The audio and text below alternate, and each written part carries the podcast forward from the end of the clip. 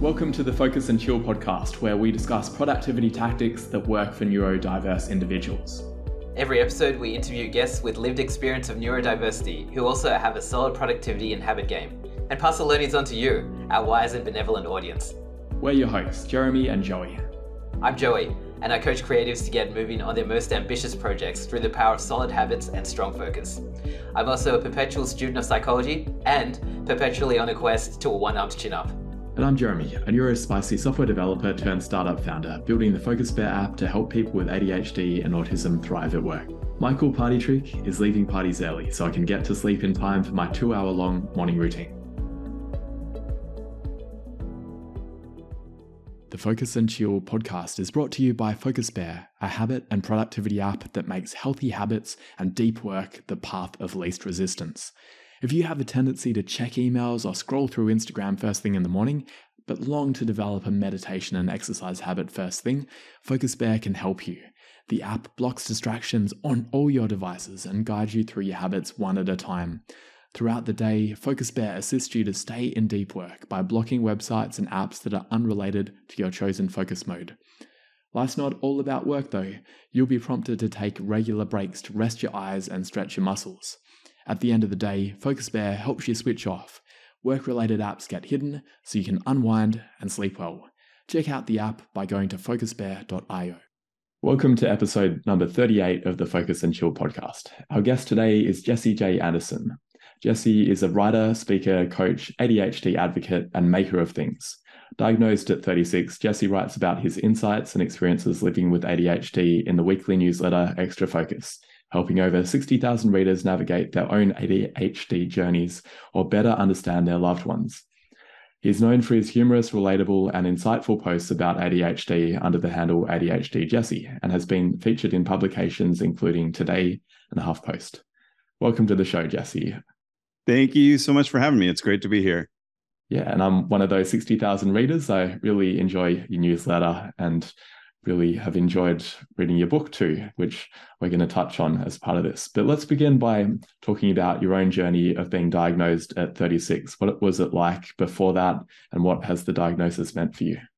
Yeah, absolutely. Um, so I I mean, I've always kind of known, I think, that my brain is different. Uh, like growing up, there's lots of things that came up that just felt weird or uh, different than other people around me. Um, although, funnily enough, like there were a lot of things that I thought were like family quirks because my dad and my brother were similar. Um, and, you know, cut to the chase on that, like they also have ADHD, which we found out later. So a lot of those similarities were because of ADHD. Uh, but yeah, back in school, like for me, one of the things that was most obvious, especially by the time I got to like junior high and high school, was I I was really good at learning and I enjoyed learning and I was really good at tests. So like other kids that I knew, you know, hated when it was time to do a quiz or a test. And for me, for whatever reason, like those were easy. Like I aced pretty much every test I ever took in junior high and high school and it was just like I was I was learning the stuff and I like it worked really well and I was enjoying it and I would ace every test and it was awesome which would make you think maybe that I was like some like you know grade A student and got amazing grades but no I got terrible grades because the flip side of that coin was that I could not get myself to do any homework like homework felt completely impossible for me it was like there was something about it that was just so it was so boring that even though I knew it was important, like I knew like that it was worth like I don't know 40% of my grade or whatever because the teachers would tell you tell you that I still just couldn't get myself to do it. And so I ended up with like I mean when I when I started uh, junior high, which uh, in the states that's like seventh, eighth, and ninth grade. And so when I started in seventh grade, I actually had taken a placement test so that they put me in the eighth grade math class. So I was like in the you know a grade ahead for my math class uh, which was great i learned a whole bunch and i aced every test but i didn't do like any homework i just didn't like i don't think i did a single piece of homework because it just felt so uh one pointless because i was like i already know the stuff but two i just could like the motivation muscle in my brain just would not fire so i would just stare at a blank sheet for like an hour and not get anything done at all. So I was in that advanced class and it was awesome, but I didn't do any homework. So I got a D.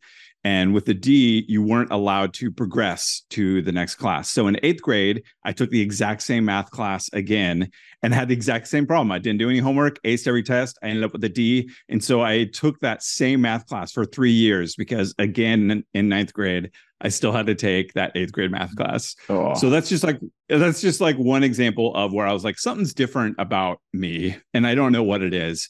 Um, that motivation really being a big part of it cut forward, I I jumped around uh, jobs a lot. Once I got out of high school, I would just I get really excited about a new job. I was think think this is going to be the one. This is going to be amazing. I love this aspect of it or that aspect of it. And a few months later, I found myself incredibly bored again. And like it's, I think when you don't have ADHD, it's hard to really communicate or express how that boredom can be a driving, such a driving force because it's not like, it's not like, oh, I just don't really enjoy this. It's like, I cannot bring myself to do it because it's boring. That like that boredom is almost like pain. It's like like trying to do something is boring that is boring can feel painful.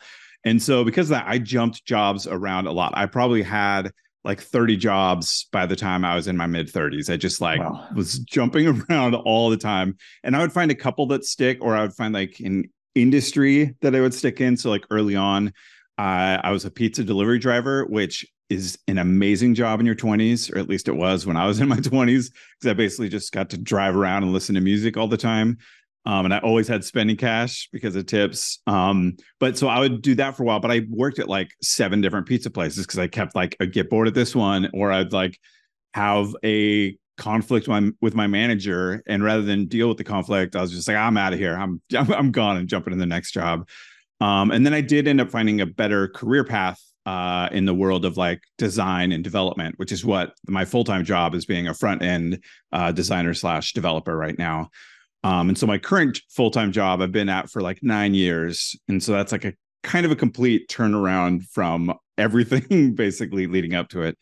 But anyway, so at some point um, about six years ago, uh, a friend of mine he got diagnosed with ADHD. Was, he was my best friend all through school, so he was like the one guy that re- that I could relate with because he did all the same things all through school. Um, so when he got diagnosed, his wife and my wife were like really good friends, and they were talking about it. And then my wife comes to me, and she knows that she's like, she knows she can't tell me like I think you have ADHD because then I'm gonna like rebel and not want to look into it or whatever. so she just sort of like drops little hints like, oh, she was talking about this, and that sounds kind of interesting. Maybe you want to look into it. And at the time, I I think I think a lot of people think they know what ADHD is. Like it has this really bad PR problem because everyone's heard of ADHD and everyone kind of has an idea of what they think it is. And that idea for most people is probably way wrong.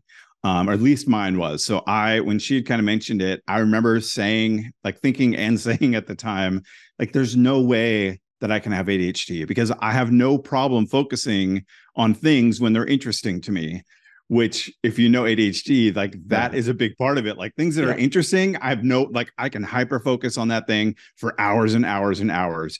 But when it's boring, that's when it becomes like literally impossible to uh, focus on it.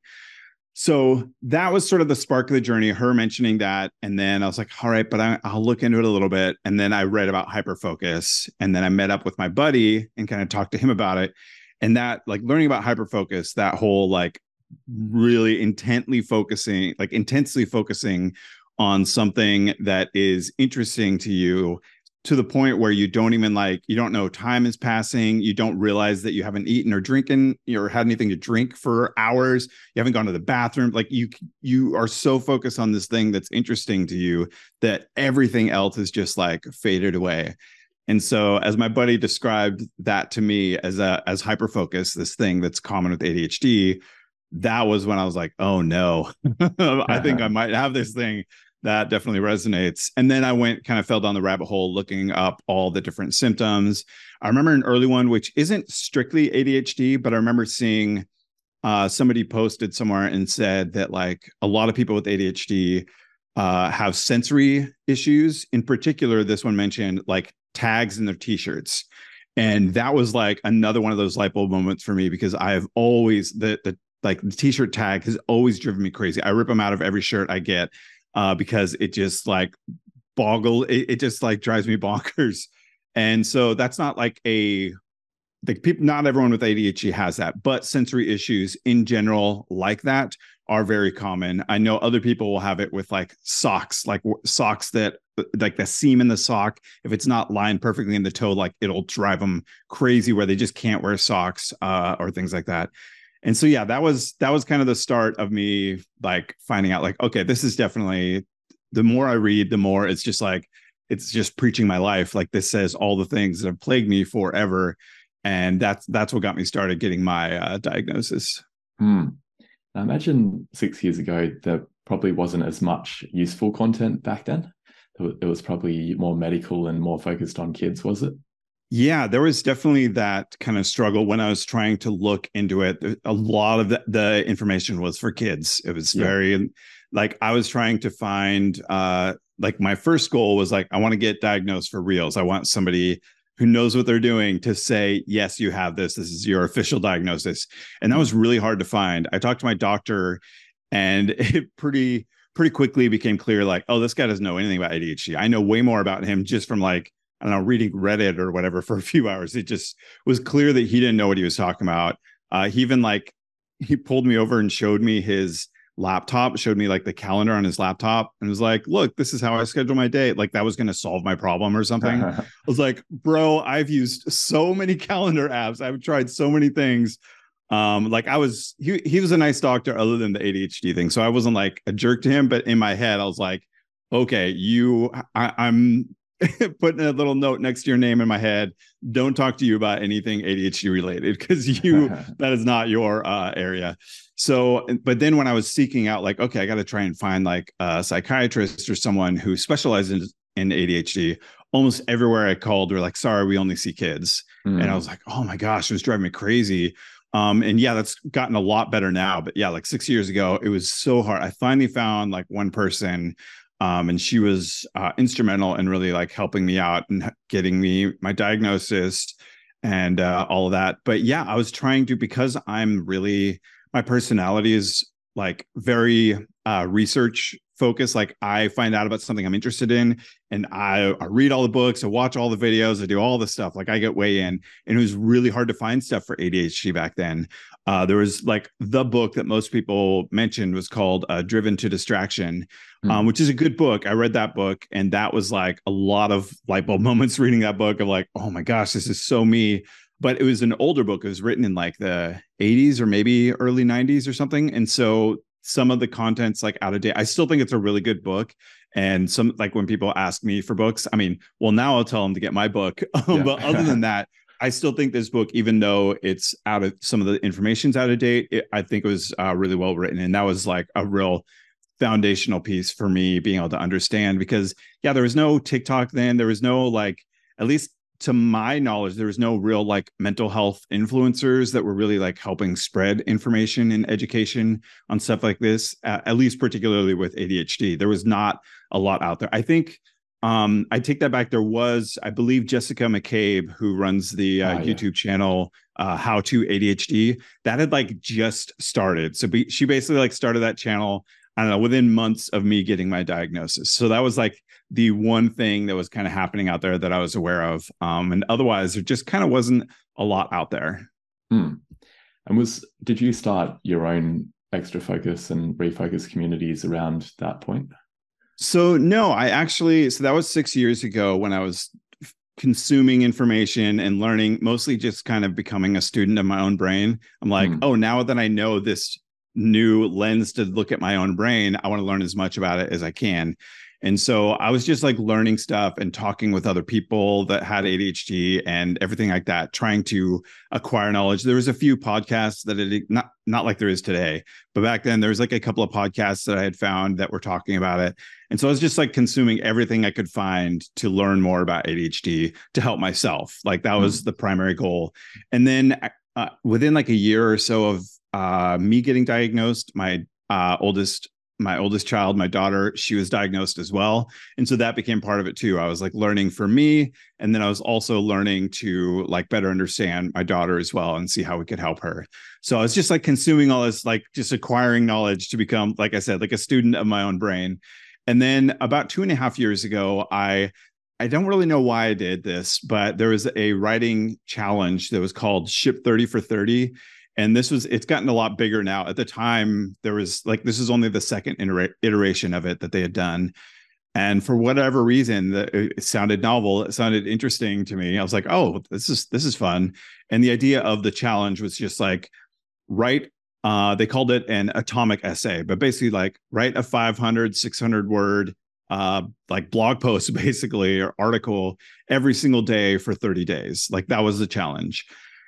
And so when I signed up for that, I thought, well, like, well, there's a few things about ADHD I'd love to talk about that I've learned from different podcasts and things like that. And I also thought, like, oh, and I can post some stuff about design and maybe some stuff about development. And I had like, I don't know, a few different areas of my life that I thought that I was going to write about so I wrote a few different ones, and pretty quickly it was like, oh, the ADHD content is really connecting. There's like, I think because this sort of challenge like attracts like entrepreneurial type brains and entrepreneurs, like there's a much higher percentage of them that have ADHD. I think there's a lot of people in that group that happen to have ADHD and hadn't been diagnosed yet because you know for you know plethora of reasons they hadn't been diagnosed and so i was getting a lot of like um engagement and people interested and pretty quickly it was like oh wow i this knowledge i've acquired for myself there's a lot of people that could really use this knowledge as well.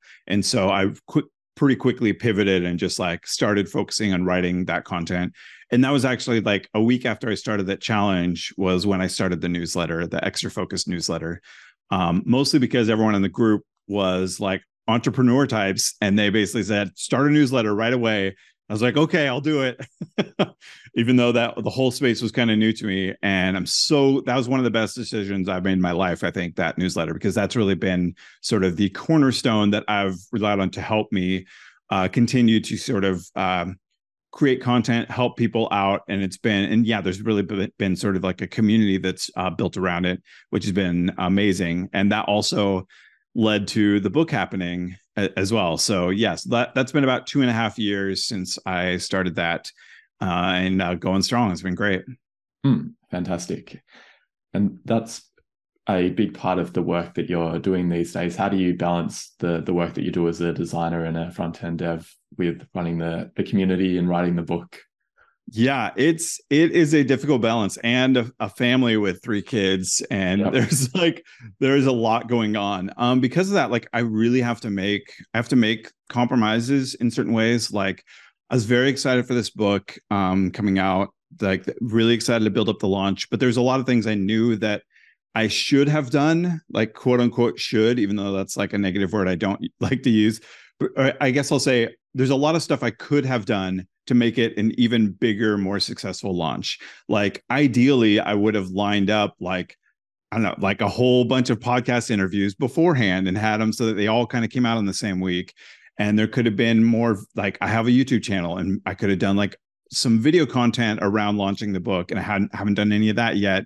And there's a lot of stuff I could have done, but I had to just make a choice because I don't have the time for that. I have to have time for my family and I have the full-time job. And so there was compromises that I kind of just had to make. And I actually had to make a few big ones, even just on like with the side project stuff uh, this year while I was writing the book. Because at the beginning of this year, I I hit a point where I realized I was like, I'm doing too much stuff. And the book is the thing that keeps getting pushed to the end of the line because there's no like I didn't go through a traditional publisher so I didn't have them like banging on the door saying, Where's the next draft or anything like that. It was all on me. And so because of that, I kept pushing it back and back. And then I would go months without touching it. And so I was like, This, I need to get this book out. This is like, I, I need to make a change. And so at the time, I was working uh, with somebody on an uh, on a, a habit app called Polar Habits, uh, which is a great app, and I I hope it does really well. But I basically how we had a few conversations and I had to leave that. I had like I had to focus on the book and so I had to pause working on that. And so we you know amicably ended that situation. He's doing really great with that app still. Uh, Marat, who is like my co-founder on that. And then I had to do the same with I had my own podcast uh, called ADHD Nerds and that was going really well. And I think that's what made it really hard to say to pause on these things because both of them were growing and doing really well and they were like a success. So it felt really difficult to say no to them. But there's like this fam- there's this famous uh, speech from Steve Jobs where he's talking about Apple and how they had to change stuff and they really needed to focus. And in in this in the speech, he's uh, saying like a lot of people think focus is about saying yes to the right things, but what focus really is is saying no and saying no, no, no. You have to say no to all these other things so that what remains is what you can focus on. And so that's that. It was really hard um, to say no to these things that I think are awesome ideas, and I was excited to be part of them, and they were doing really well. But I needed to do that, make that change because what just what my schedule is, and I'm so happy I did that um, because the book is out now. it worked um, like once I put those big things to the side, they were no longer, you know, forcing their way to the front of my to-do list. And I was able to get the book. Like when I had free time for side projects, the book was the thing that I was able to focus on, which uh, has worked out great. But it's hard to say no. I mean, especially when you have ADHD, like I, yep. I want to say yes to every exciting new idea without thinking about the time it's going to take or the energy it's going to take. I'm just like, oh, this is such an opportunity. I don't want to miss this. I don't want to waste this. Um, so it's it, it was very difficult to do, but so so so so worth it. Hmm. Yeah, I can certainly relate to, to having to say no, and I'm still not great at doing it. Is the plan yeah. for you to be able to potentially go full time with the community and and potentially writing another book, things like that? Yeah, so I I mean I have this this problem. Uh, sometimes people call them like golden handcuffs, where like I love my job, I love the company I work for, like it it's done really well for me. So I'm not like in some position where I'm like itching to get out. Um, which I know some some people have that situation where they're like, I can't wait to go do kind of my entrepreneur stuff full time so that I can get out of this job that I hate. Like, man, I love my job. I love the people I work with. I like the work that we're doing. Um, and so I have sort of this like tie to that but clearly all this other stuff that I've been doing has like, you know, it, it's really connected with people. It's really helping a lot of people. I see it, I seem to be good at it and I really enjoy doing it. So it definitely feels like at some point, hopefully I will move to be doing that full time. And yeah, like as far as like another book, I mean, I've I have a bunch of ideas for other books. I haven't made sort of any decisions yet, but I'm I know I'm going to be writing another book at some point. And yeah, also like I moved the newsletter to Substack at the beginning of this year, and I kind of opened up a paid portion of the newsletter, and that's done really well for me too. So that's sort of been um, an exciting development, um, so that I can, you know, possibly build even more of like a community there, um, and that can be sort of like one one leg of the stool to be able to, you know, support me going full time with all of this. So yeah like it's it's definitely not like not happening tomorrow or anything like that. If anyone that works with me listens to this like i'm not on my way out. But eventually i think i think it's pretty pretty well known that eventually probably i will move to be doing this stuff full time when when it makes uh the most sense. So yeah. Yeah. Well i definitely recommend the substack community to everyone. I'm a paying member of it and i, I like those the especially the q&a posts where other people you'll ask a question and there's that community discussion about it. So encourage oh, everyone oh, yeah. to support jesse become a, a substack paying member. Would, thank you. would you consider there's this philosophy called stair stepping where you might not necessarily go full-time immediately but you could go down to part-time in the day job and gradually phase one out and phase one in would you prefer yeah, to I've, a clean break? I've I've heard some people to suggest that. I don't think that would be an option with the company I'm at. I could do like if I were to do something like that, it would be a like more of a lateral stair step where I would have to like do some other thing part time that's in the design world and this stuff. Whereas I don't think my company would be open to doing like a part time option. Um, I haven't actually asked, so maybe I'm just wrong. Maybe there is an option for that because uh, that could be beneficial. But um, yeah, it's it's not something I'm at right now anyway. So, but that may be something I don't know. Maybe in the new year, I look to readdress that and see like, hey, if this this this book like it's already been like way more successful than like the launch has gone really, really well. I've been very excited about that. So who knows what what things look like in a few months. Um, and yeah, but no thought of leaving right now, but definitely something that feels like it's an eventuality for me. Yeah, makes sense. right. You you mentioned in terms of the rest of your time when you're not working on the book and working in your day job, you've got three kids. I imagine that doesn't yep. leave a, a lot of extra time for hobbies, but maybe I'm wrong. Yeah, I mean, I do. So my biggest hobby is probably video games. I, which luckily I can share that somewhat with my kids. Uh, but I I am, have always been a big time uh, gamer, and which is pretty common, like not not universal, but it's pretty common for people with ADHD because, like, hey, video games are great; they're dopamine factories, so it's it's a great place to hang out. But um, particularly right now, I really love uh, I've I love Bethesda uh, RPGs. They did the Fallout series and the like Sky the Elder Scrolls series, including Skyrim and the new one that just came out, Starfield. Uh, I've been really excited for this one for a long time, and it it, it couldn't have come out at a worse time because I had all this stuff to do with the for the book, and so I haven't been able to put as much time into it as I want. And the time I put into it, I do feel a little guilty because I'm like, I could be doing stuff for the to promote the book launch and things like that.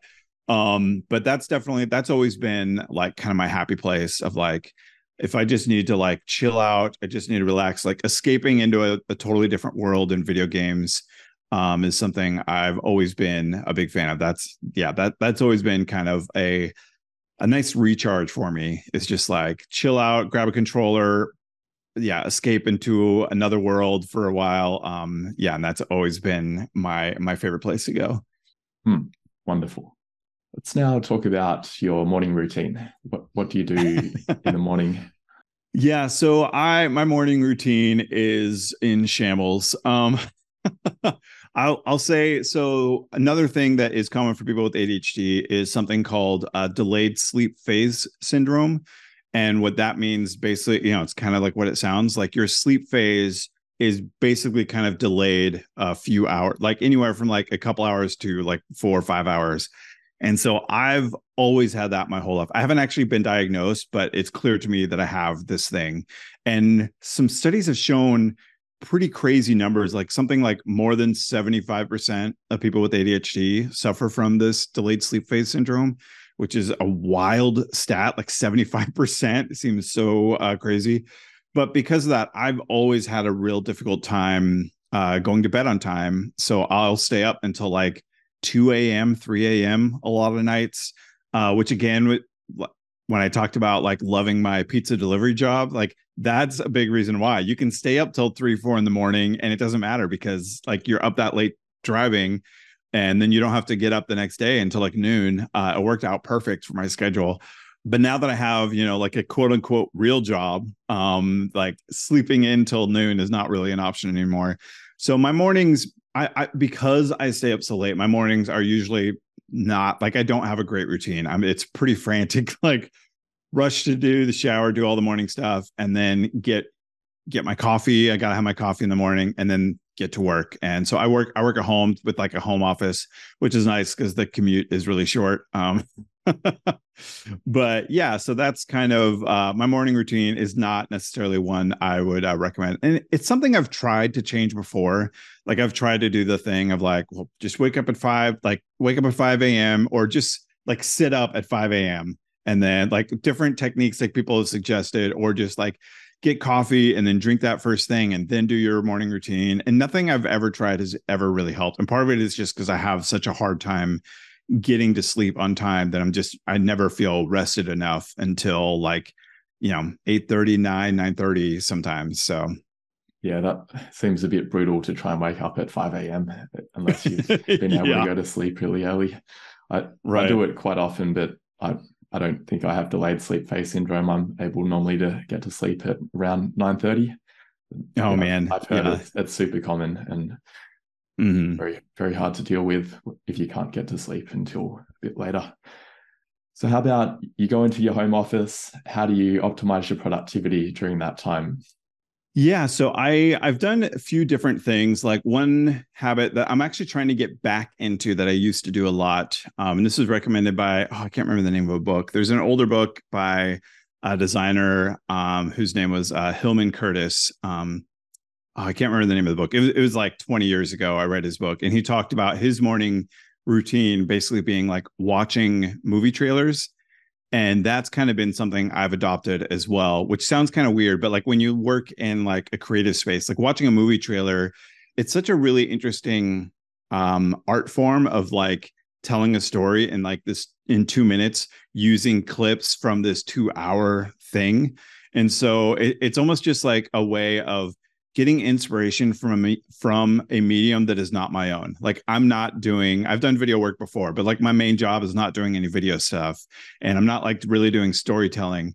But by kind of analyzing this medium that isn't my own, I find that it often inspires other stuff that I'm doing just sort of like it, it's there's sort of like this strange cross promotion kind of cross connection sort of thing that happens and that's a practice I want to get back to doing because I used to do that a lot and I found it very helpful. I would always find myself inspired by things. And it was the sort of thing where I knew that I was like, I watched this trailer and then that caused me to design the website this way. But if I showed someone the trailer and told them that, they'd be like, that doesn't make any sense. There's no connection between these two things. But for me, it was just something like that was something that would inspire um, just sort of like divergent thinking um, and able to kind of make connections that would uh, help kind of cr- and part of it might be just kind of creating that novelty creating something interesting to tie to the work that i'm doing and seeing like is there a way to write this code in a way that somehow in my brain connects to this interesting trailer i just saw or whatever um, so that's that's definitely a practice I'm hoping to get back into doing, um, and getting away from the practice of just like ch- checking social media, which is not a good uh, startup routine. Hmm. Yeah, and that ties in well with your book as well because you you've got the four C's of motivation and that the creativity aspect of it probably feeds in well. That was one of my big takeaways that often when I'm writing code, one of the things I hate doing is writing unit tests. And I think mm. that's the realization I've had that I can actually make it a lot more fun for me if I put in funny test data. I'll have some kind of a, a reference to pop culture or current political philosophy in there.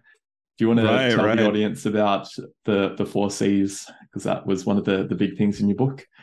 Yeah, absolutely. That's uh, that's great. I you know it's funny you mentioned that. I do that same sort of thing with my code, like adding in Star Wars references or whatever it is to just sort of like make it a little bit more novel, a little more, bit more interesting, particularly for like that kind of data that's yeah, like tests and stuff like that. That's not very fun to work on. Um, yeah, so the four C's of motivation, it's it's based on a concept that uh, Dr. William Dodson has talked about, who's sort of like one of those well-known doctors in the ADHD community.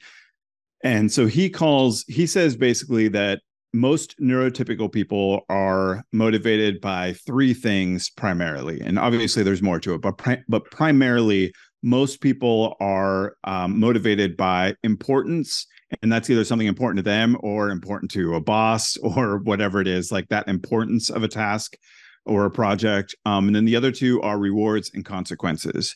And when you think of those, that like importance, rewards, consequences, that's how most productivity advice works. It's like trying to utilize those three pieces. Like, how can you make yourself aware of what's most important? Like maybe doing like the quadrant of like important, urgent, or whatever. Or there's like like setting up ways to get rewards for yourself or setting up negative consequences, all that sort of stuff. Like that's how most productivity advice is built using that model.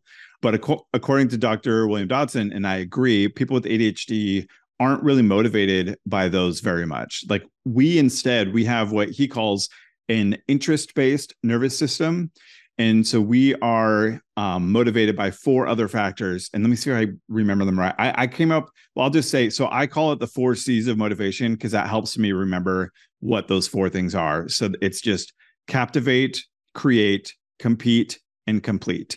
And what those mean, like captivate is things that are interesting, things that uh, you know grab our attention that like for me like when i was uh like video games or something that i'm interested in or like maybe it's like a video game i really like and then i find out there's a book about it like oh i'm interested in that. And so i'm motivated to read that book or interested in like when i was younger i would make like fan websites for video games i enjoyed and that was easy work to do because i was really interested in the topic.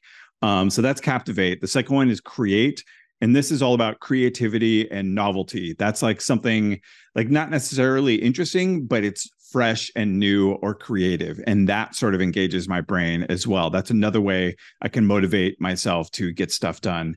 Uh, the third one is compete. And this one is different for different people. Some people hear this one and they're like oh that doesn't motivate me at all. And it's all about like competition and like challenge.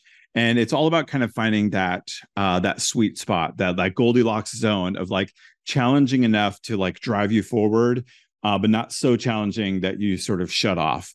And so for me, this was like it, it it's kind of like in school when I had a teacher that would tell me like like at the beginning of the class they would like say hey this is a problem that no one you know no one in the last like few years has been able to solve this problem and then for me, I took that as that challenge. And I'm like, okay, well, I'm not doing anything else. All I'm going to focus on is beating that one thing you said was impossible. Like that challenge excites my brain and really motivates me to take something on.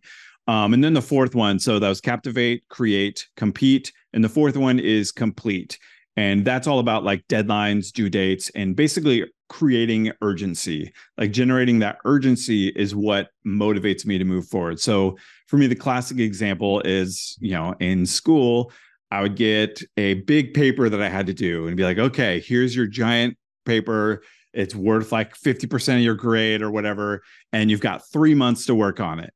and you know what I did? I spent two months and 29 days avoiding it completely. And then that night before, um, then it was like panic mode because suddenly the urgency showed up. And then that that's when I got motivation. Even if like like I may have I knew it was important the whole time and I knew that there was going to be like negative consequences if I didn't do it.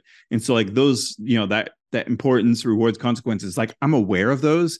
They just don't provide that like energy of motivation, whatever you want to call it, that like excitement of the brain. It just didn't work. Even if I tried and like, and I did this at times where I would just like sit at a desk with the paper and couldn't do it. I just couldn't get myself to do any of the work. But then the night before, when it's urgency, now it's like boom. Now I can get so I can I can do like ten times the amount of work and the amount of time that it would normally take. You know, take most people. I feel like um, because that urgency is incredibly motivating for my brain so yeah so those i rely on that a lot like i think you'd mentioned like there's a bunch of strategies i have in the book and a decent portion of them rely a lot on this four c's of motivation because they're so intrinsic i think to motivating the adhd brain that captivate create compete complete hmm.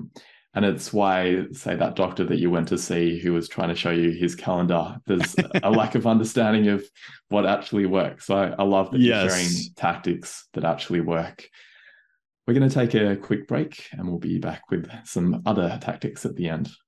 Hello there, this is Joey. I'm excited to tell you about a project I run where I help imaginative people just like you breathe life into their creative dreams, like writing that book or performing that stand up comedy set.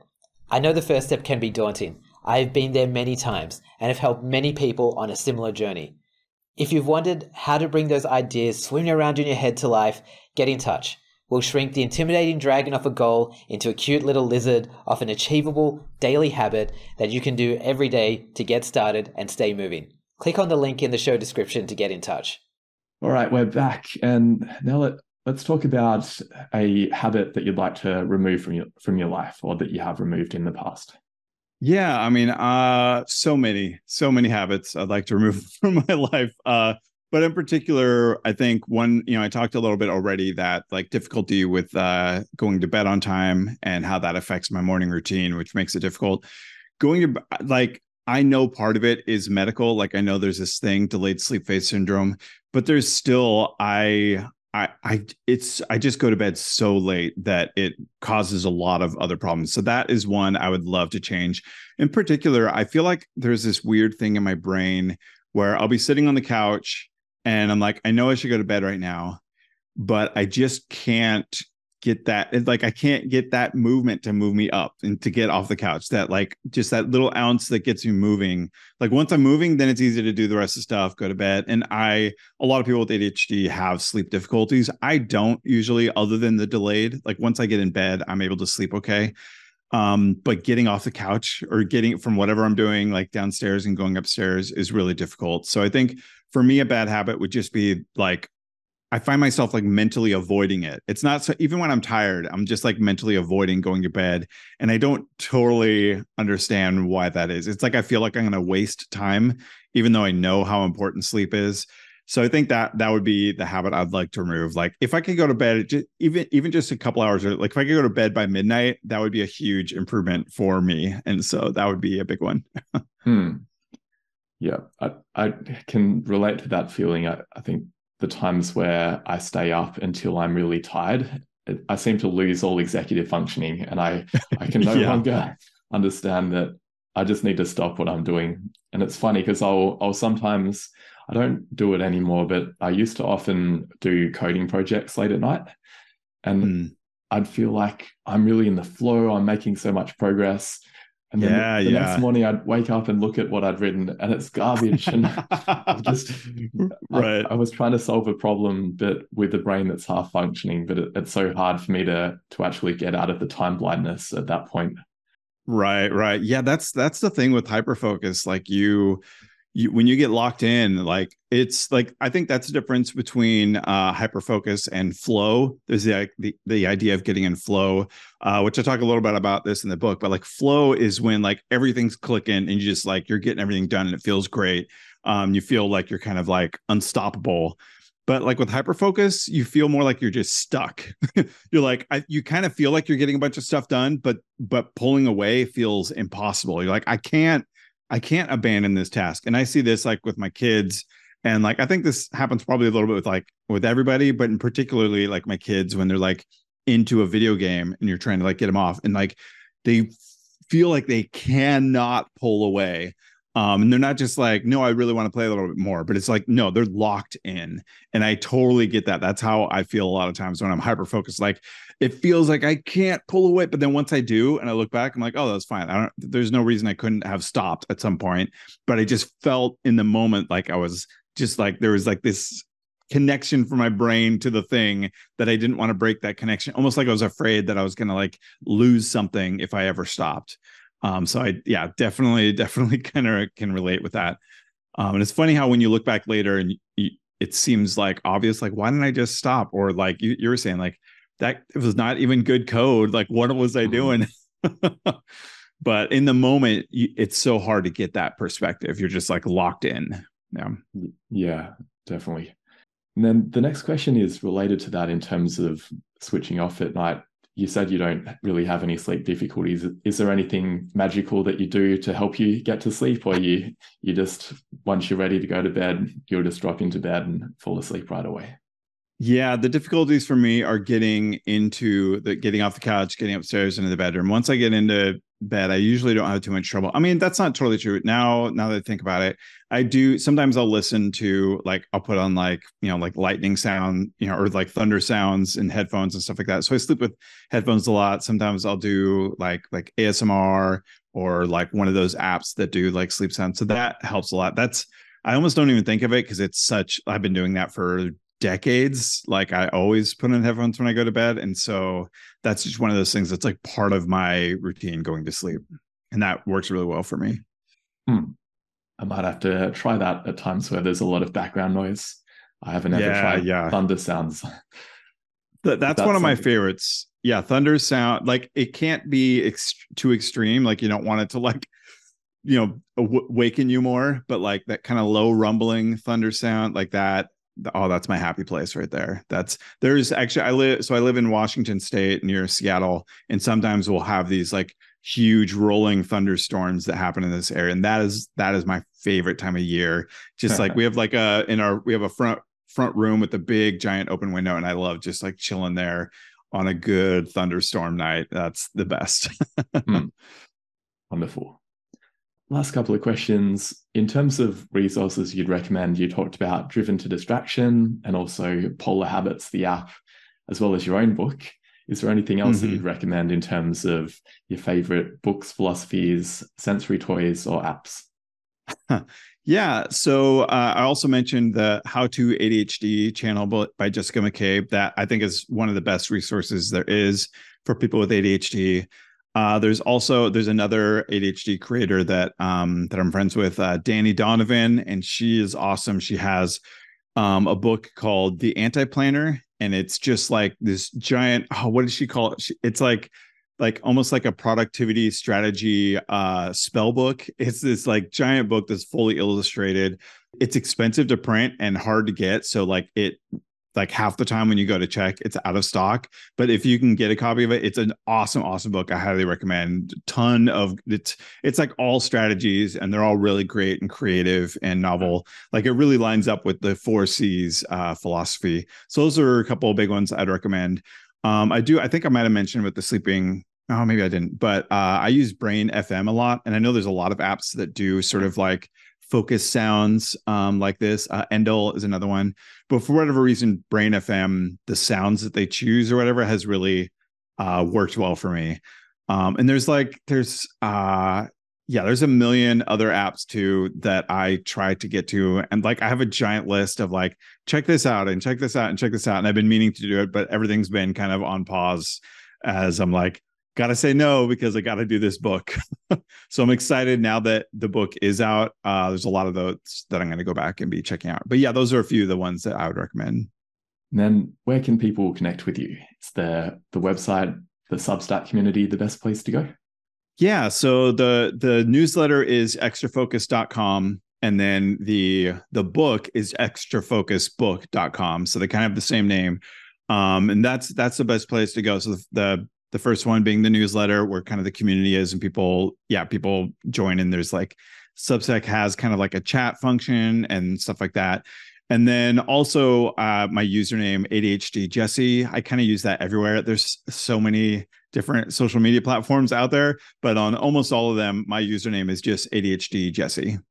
Wonderful. Do you have any final words or asks for the audience uh, no, I mean, get the book. Uh, get the book.